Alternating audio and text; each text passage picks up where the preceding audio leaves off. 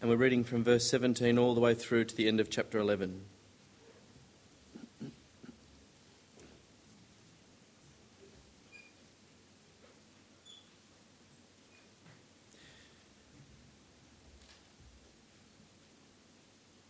Samuel summoned the people of Israel to the Lord at Mizpah and said to them, This is what the Lord, the God of Israel, says. I brought Israel up out of Egypt, and I delivered you from the power of Egypt and all the kingdoms that oppressed you. But you have now rejected your God, who saves you out of all your disasters and calamities. You have said, No, appoint a king over us. So now present yourselves before the Lord by your tribes and clans. When Samuel had all Israel come forward by tribes, the tribe of Benjamin was taken by Lot. Then he brought forward the tribe of Benjamin, clan by clan, and Matri's clan was taken. Finally, Saul, son of Kish, was taken, but when they looked for him, he was not to be found. So they inquired further of the Lord. Has the man come here yet? And the Lord said, Yes, he has hidden himself among the supplies. They ran and brought him out. And as he stood among the people, he was a head taller than any of the others. Samuel said to all the people, Do you see the man the Lord has chosen? There is no one like him among all the people. Then the people shouted, Long live the king! Samuel explained to the people the rights and duties of kingship. He wrote them down on a scroll and deposited it before the Lord. Then Samuel dismissed the people to go to their own homes. Samuel also went to his home in Gibeah, accompanied by valiant men. Sorry, verse 26. Saul also went to his home in Gibeah, accompanied by valiant men whose hearts God had touched. But some scoundrels said, how can this fellow save us? They despised him and brought him no gifts.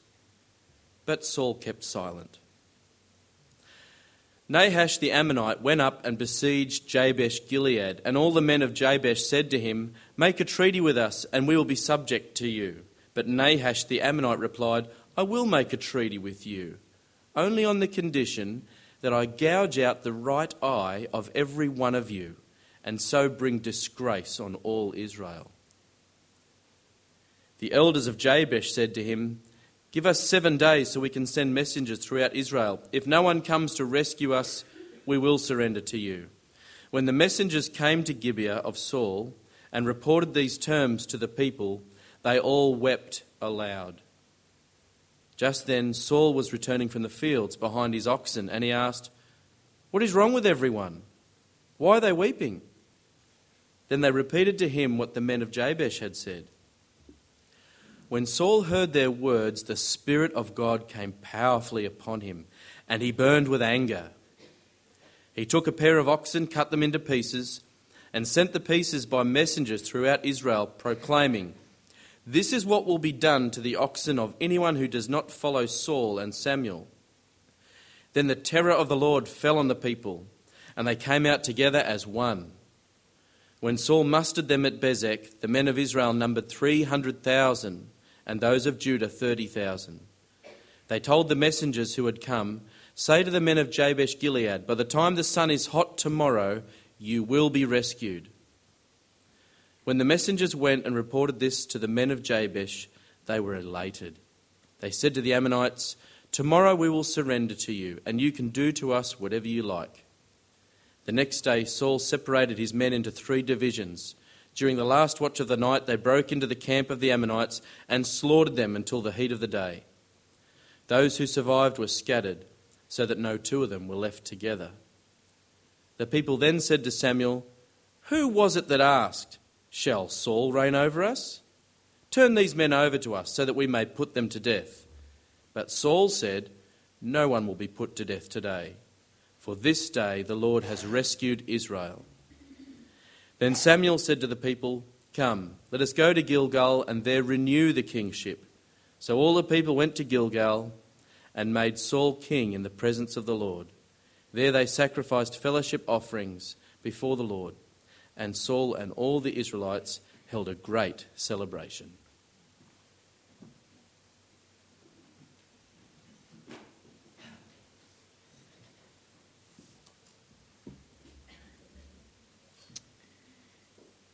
I'd like uh, this morning to consider three themes the theme of evil, the theme of sight, and the theme of salvation. But before we look at this passage, uh, let's pray together. Lord, we, we need sight from you, and without your Spirit uh, enlightening our eyes, we are blind. So come now, Lord. Lord, give us sight that we might see and uh, transform us, Lord, that more and more we would be uh, like your Son Jesus, we ask in Jesus' name. Amen. So, the king of Israel, the first king of Israel, has been anointed secretly, secretly anointed by Samuel. But he hasn't been revealed to the nation of Israel yet, and the identity of the new king is made known in this uh, way. That Samuel summoned the people of Israel to the Lord at Mizpah. And the first thing, so imagine this, I'm just imagining it in my mind Samuel, the great prophet, and uh, summoning the whole nation would be quite a sight. A na- summoning a nation to him. And he, he actually says some pretty harsh words to this nation. One little man. And this is what he says. This is what the Lord, the God of Israel, said I brought you up out of Egypt, and I delivered you from the power of Egypt and all the kingdoms that oppressed you. But you, you have rejected your God who saves you out of all your disasters and calamities. You've said, No, appoint a king over us. So God has done good things, really wonderful, wonderful things for the nation of Israel. But the people have said, No, we, we, we just want a king like the other nations. We don't want, want God as our king. Nevertheless, um, despite this madness in the heart of the people of Israel, a kind of madness that says we're going to reject God despite all that He's done for us. Nevertheless, Samuel goes ahead with the public selection of the king, and uh, he invites all Israel to come forward. And I'm just imagining this in my mind all Israel coming forward, and then they cast lots. It's a little bit like throwing a dice. And in casting the lot, the tribe of Benjamin was selected, and then the clan of Matri, and then finally, after these lots were cast, Saul, the son of Kish, was taken. The man, the same man that God had secretly anointed, or Samuel had secretly anointed at God's instruction, was now publicly identified by all the people. However, he was missing. No one knew where he was. And they thought to themselves, Is he, hasn't he come here yet? But they asked the Lord, and the Lord said, Yeah, he's hiding in the supplies. And so they ran and they found this man. When, they, when, when he came out, he was a head taller than anyone else. And uh, they all shouted, Long live the king, when they saw him. Long live the king. He was hiding Maybe because he just wasn't ready to be king yet. Maybe he was hiding because God had called him, but he just wasn't ready for, for what he'd been called to do. Samuel explains to the people the rights and the duties of kingship, and he wrote them down on a scroll. So he writes all the, the, the king's duties and rights and writes them on a scroll, and he, it says that he deposited them before the Lord. So I'm imagining him taking all these duties and rights of the king and putting them in where the ark is, where the ark of the covenant is. Saying, basically, yes, this is a very, very powerful king now. This is a powerful king.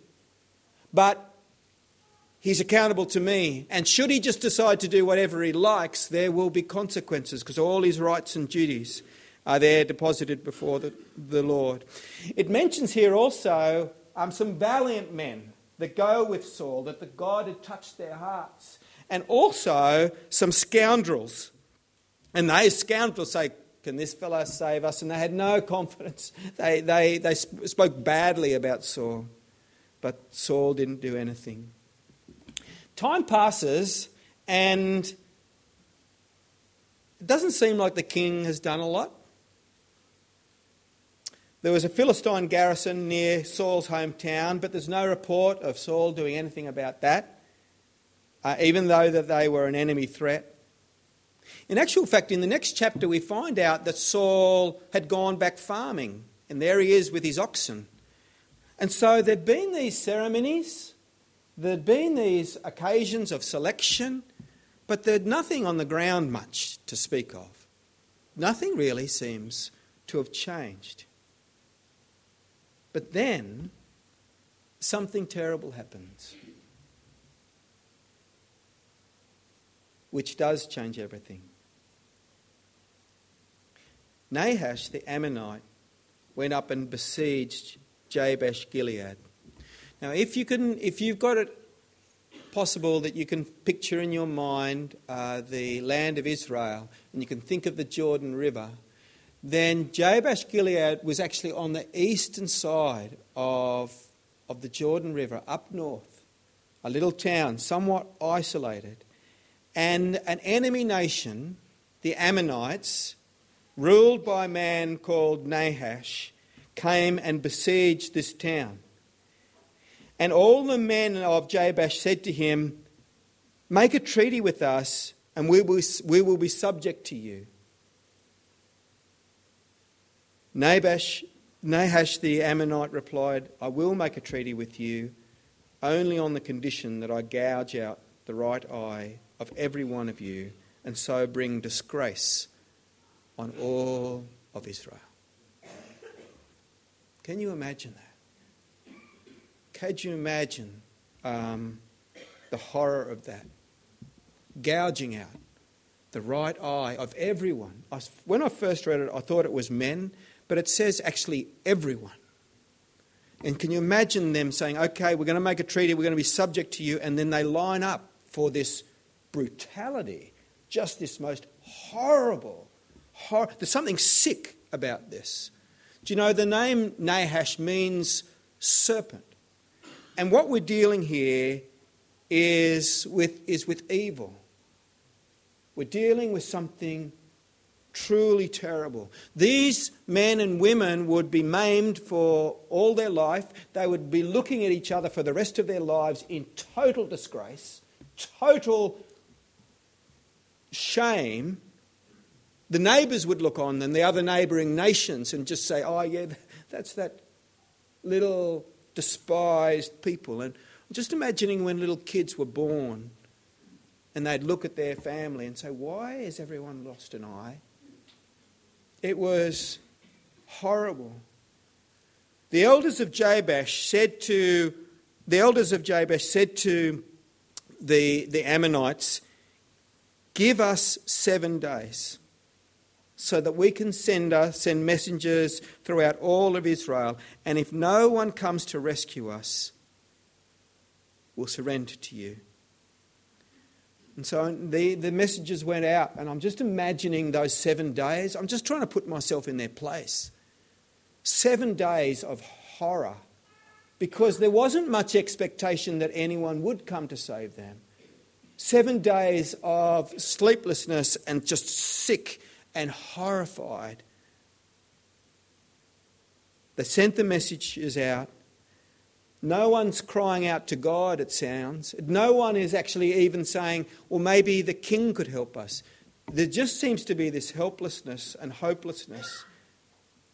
When the messengers came to Gibeah of Saul, when, when these messengers came to the hometown of Saul and reported these terms to the people, they all wept aloud. And just then, Saul was returning from the fields behind his oxen. And he says to them, Why is everyone weeping? What's wrong with everyone? And then they repeated to him what the men of Jabesh had said. There he is, Saul coming from the fields. And this news reaches him of this horrific evil that was going to happen, and everyone is weeping. But it's at that point that everything changed. When Saul heard their words, the Spirit of the Lord came powerfully upon him, and he burned with anger. He, he didn't weep. Everyone else was weeping, but not Saul. The Spirit of the Lord came on him, and he burned with anger. And as he came to terms with what was at stake here, he took a pair of oxen and he cut them into pieces, and he sent the pieces to messengers throughout all of Israel. So there he is, getting his oxen and killing them, cutting them into pieces and giving them to the messengers, and said, Send these out into all of Israel, proclaiming that this is what will be done to the oxen of anyone who does not follow Saul and Samuel. This is a huge move. Like it's a massive move. He's, what he's saying is that I am totally serious about this.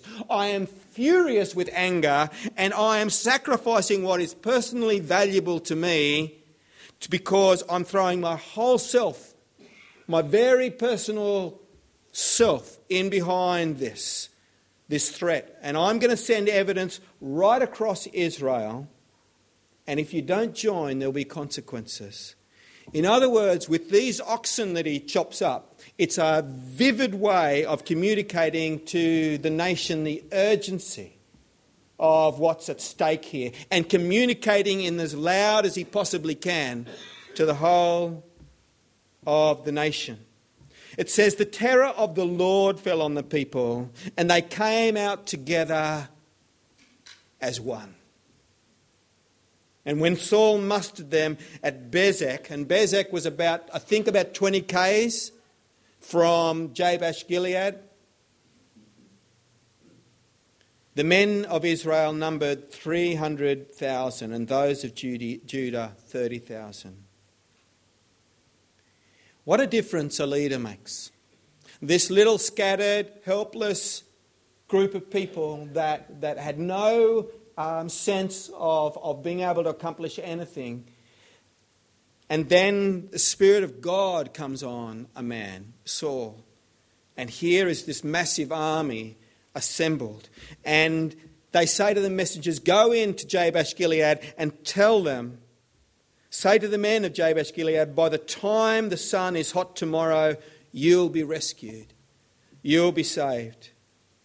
And when the messengers went and reported this to the men of Jabesh, they were elated. And I'm just trying to imagine being in that city, in that walled city of Jabesh Gilead. And, and you just think that the, the worst horrors of your nightmares is going to come. But then messengers come and say, by, by tomorrow, by the time the sun is hot, you will be rescued. And they must be thinking, wow, wow, wow, we're going to be. The, the, nation has stood up. They've, they've come together. We had no hope that this would happen. And now the nation is coming to our rescue against this terrible evil. And it, the, the words there are that they were elated. There's a sense in which they may have even felt very undeserving because in the book of Judges, this town had not joined in at another occasion when they were expected to.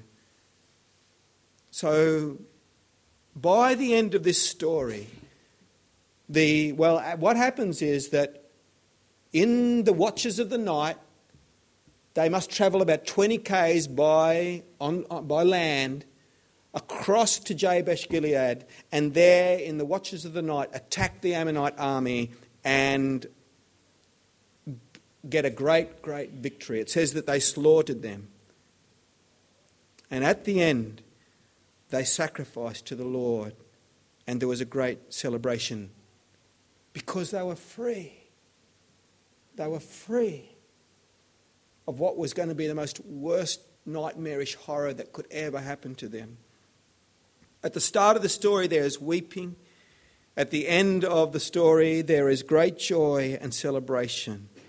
And Saul says, The Lord, the Lord has rescued Israel. Something about the theme of evil, something about the theme of sight, and something about the theme of salvation. First of all, the theme of evil. Nahash's name means serpent. And we're dealing here with the evil of someone wanting just to, for his own pleasure and, and, and for the disgrace of um, the people of whom he was opposing, to, to gouge out their eyes. And if I understand it right, it wasn't just the sheer disgrace, it was that for most people are right handed, and so they have got their bows and arrows or their shields in their left hand, and their right, their, their right eye is the key eye for, for being able to engage in battle. And if they've got no eye in their right, no right eye, they're disabled for battle as well. And so here is this um, enemy, Nahash, that desires to bring disgrace on these people. And they, it seemed like they were powerless, just totally a sense of powerlessness uh, against uh, this, this evil.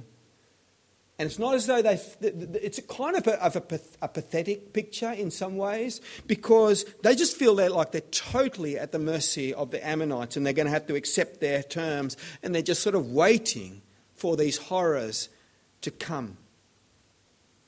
Do you know in our world today, in 2019, there are great evils? Evil still is around, terrible evils. Terrible evils in, in our world. You know them, you've seen them. You've been horrified where something just really sick, really terrible is happening that, that defies any explanation. A really wicked thing. At wartime, this terrible darkness. Before I before I was a Christian, I read the words of a man called Alexander Solzhenitsyn. Do you know, when we think of evil, we tend to think of us and them, that we're the good ones, and those ones, they're the evil ones. Alexander Solzhenitsyn was a, was a Russian who served in the Red Army in World War II and he came to witness some terrible atrocities of war. And he wrote some letters that were critical of Stalin that ended up him being imprisoned. And from his jail cell, lying on his straw in terrible suffering, this is what he wrote. Well, this is what he wrote after that. He said, Gradually, it was disclosed to me that the line separating good and evil passes not through states, nor between classes, nor between political parties either, but right through every human heart and through all human hearts.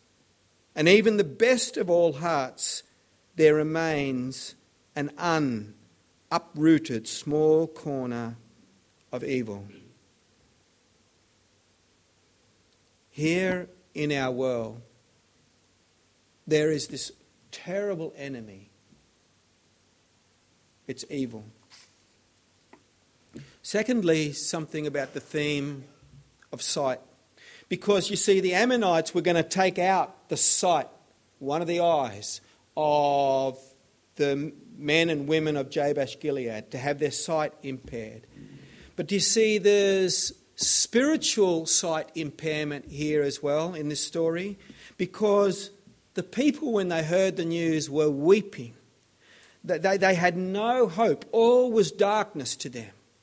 And all they could do was just grieve and weep. There was no hope in God. There was no hope in Saul the king. Even their weeping was like a, a, a vote of no confidence. We don't think Saul can do anything about this. So everything seemed darkness. But when the Spirit of the Lord rushed on Saul, he had sight. He saw something totally different. He saw that this is not the way it should be and it's not the way it's going to be. He saw that God, in God, there was, there, was, there was hope. And he had vision and sight. He developed a strategy and a plan, and, and that he saw that things were totally going to be totally different. It was, it was by the Spirit of God that he saw things. Totally different. And oh, for the Spirit of God to come to us as individuals and as a church just to see things differently. Just to see things that they're not the way that everyone else sees them. To see that there's hope and that there is a God in heaven. And no matter how implacable and horrific the enemy is, there is hope in God. Oh, for sight Oh, for God to give us sight. But lastly, I want to say something about the theme of salvation, the theme of victory over evil. Because at the beginning of this story, these men and women and children in the city of Jabesh Gilead were in a, can you imagine a more horrible situation to be in? Um, they're just in this horrible situation, and and the messengers are going out seeking rescue, seeking that there would be salvation somewhere. And, and Saul musters these 330,000 men, and a leader had arisen he had a vision. And the most terrible evil, through the power of this army, was conquered completely. It brought salvation. It brought salvation. Do you know in the Bible, the theme of conquering evil is a, a massive theme. The theme that evil would get conquered. What about evil today?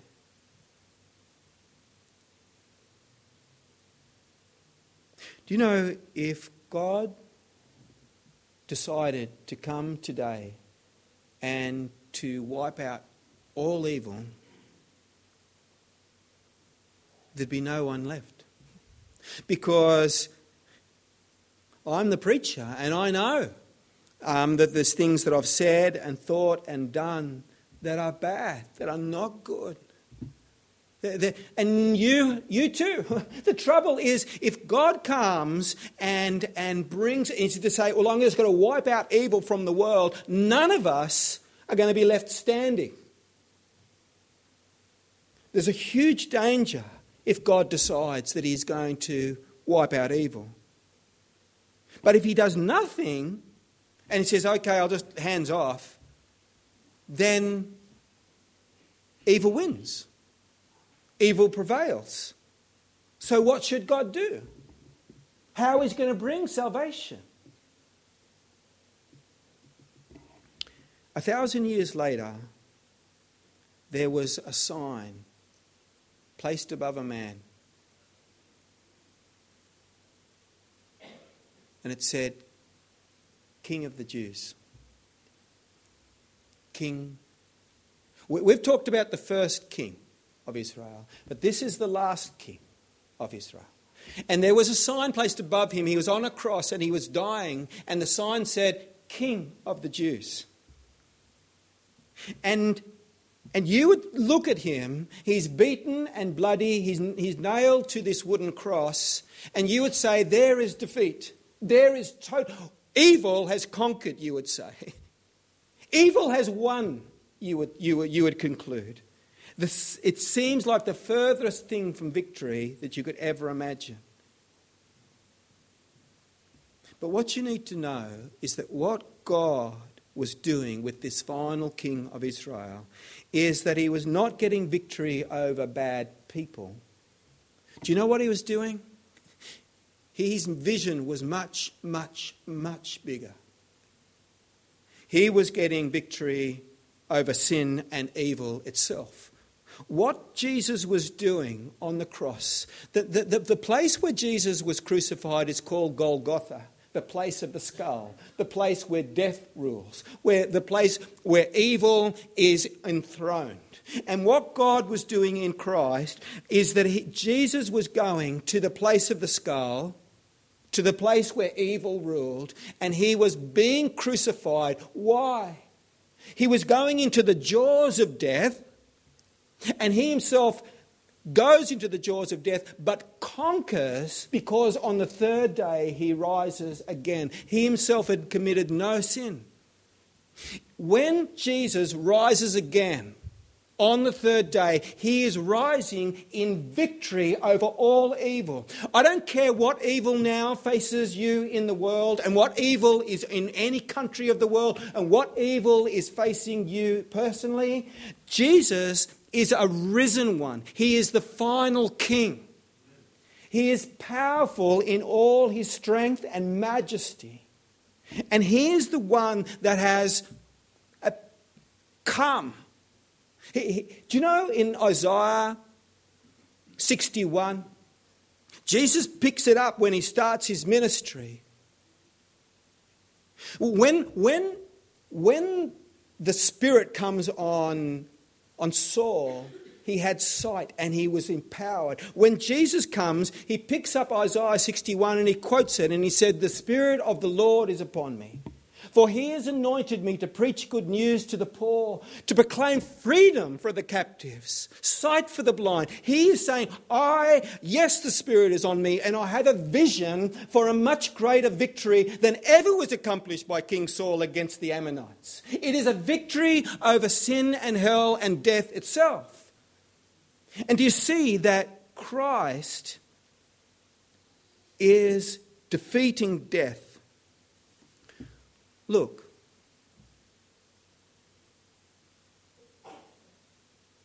I'm dying. And so are you. Our bodies are coming to an end.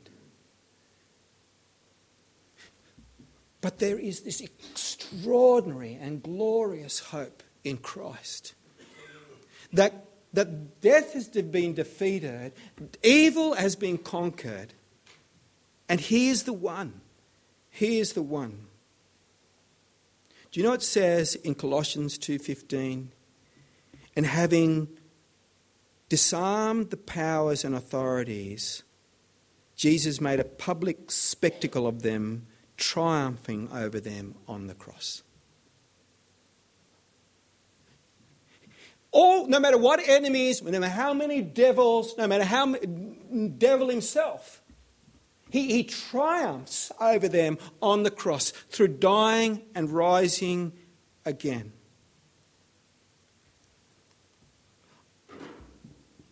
We are a people, and here is Christ is calling us now to follow.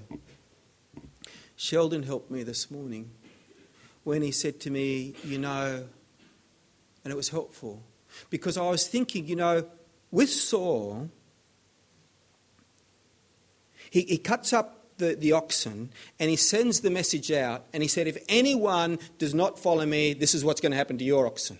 So it's a threat. It's a threat. But Jesus sacrifices his own body. And the way the message goes out is through his own sacrifice of himself. And it's not a threat, it's an offer. If anyone would come, if anyone would be in my kingdom, if anyone would be in my army, will you come? Will you come? He's offering his whole self, his whole self given to the victory. And, and Christ is calling each one of us, oh, please don't be on the wrong side of this battle line. Christ is calling us to himself, that we would have our sins forgiven, that we would be brought into the kingdom of light. Do you know when I come to Christ and when you come to Christ, the evil in my heart is conquered? The blood of Christ washes me from all sin. He gives me the Christ righteousness and He calls me into His kingdom. And so I'm asking you to come. Will you come? Many of you have already. And I'm just inviting you again come to this glorious King whose victory is insurmountable, is magnificent. He's worthy giving your whole life to. I'm telling you, your whole life to this Lord, to this great and glorious King. Let me pray. Lord, thank you. Thank you for your victory in Christ. There's nothing like it. We so much need you, O oh God. Uh, praise you for your conquering power.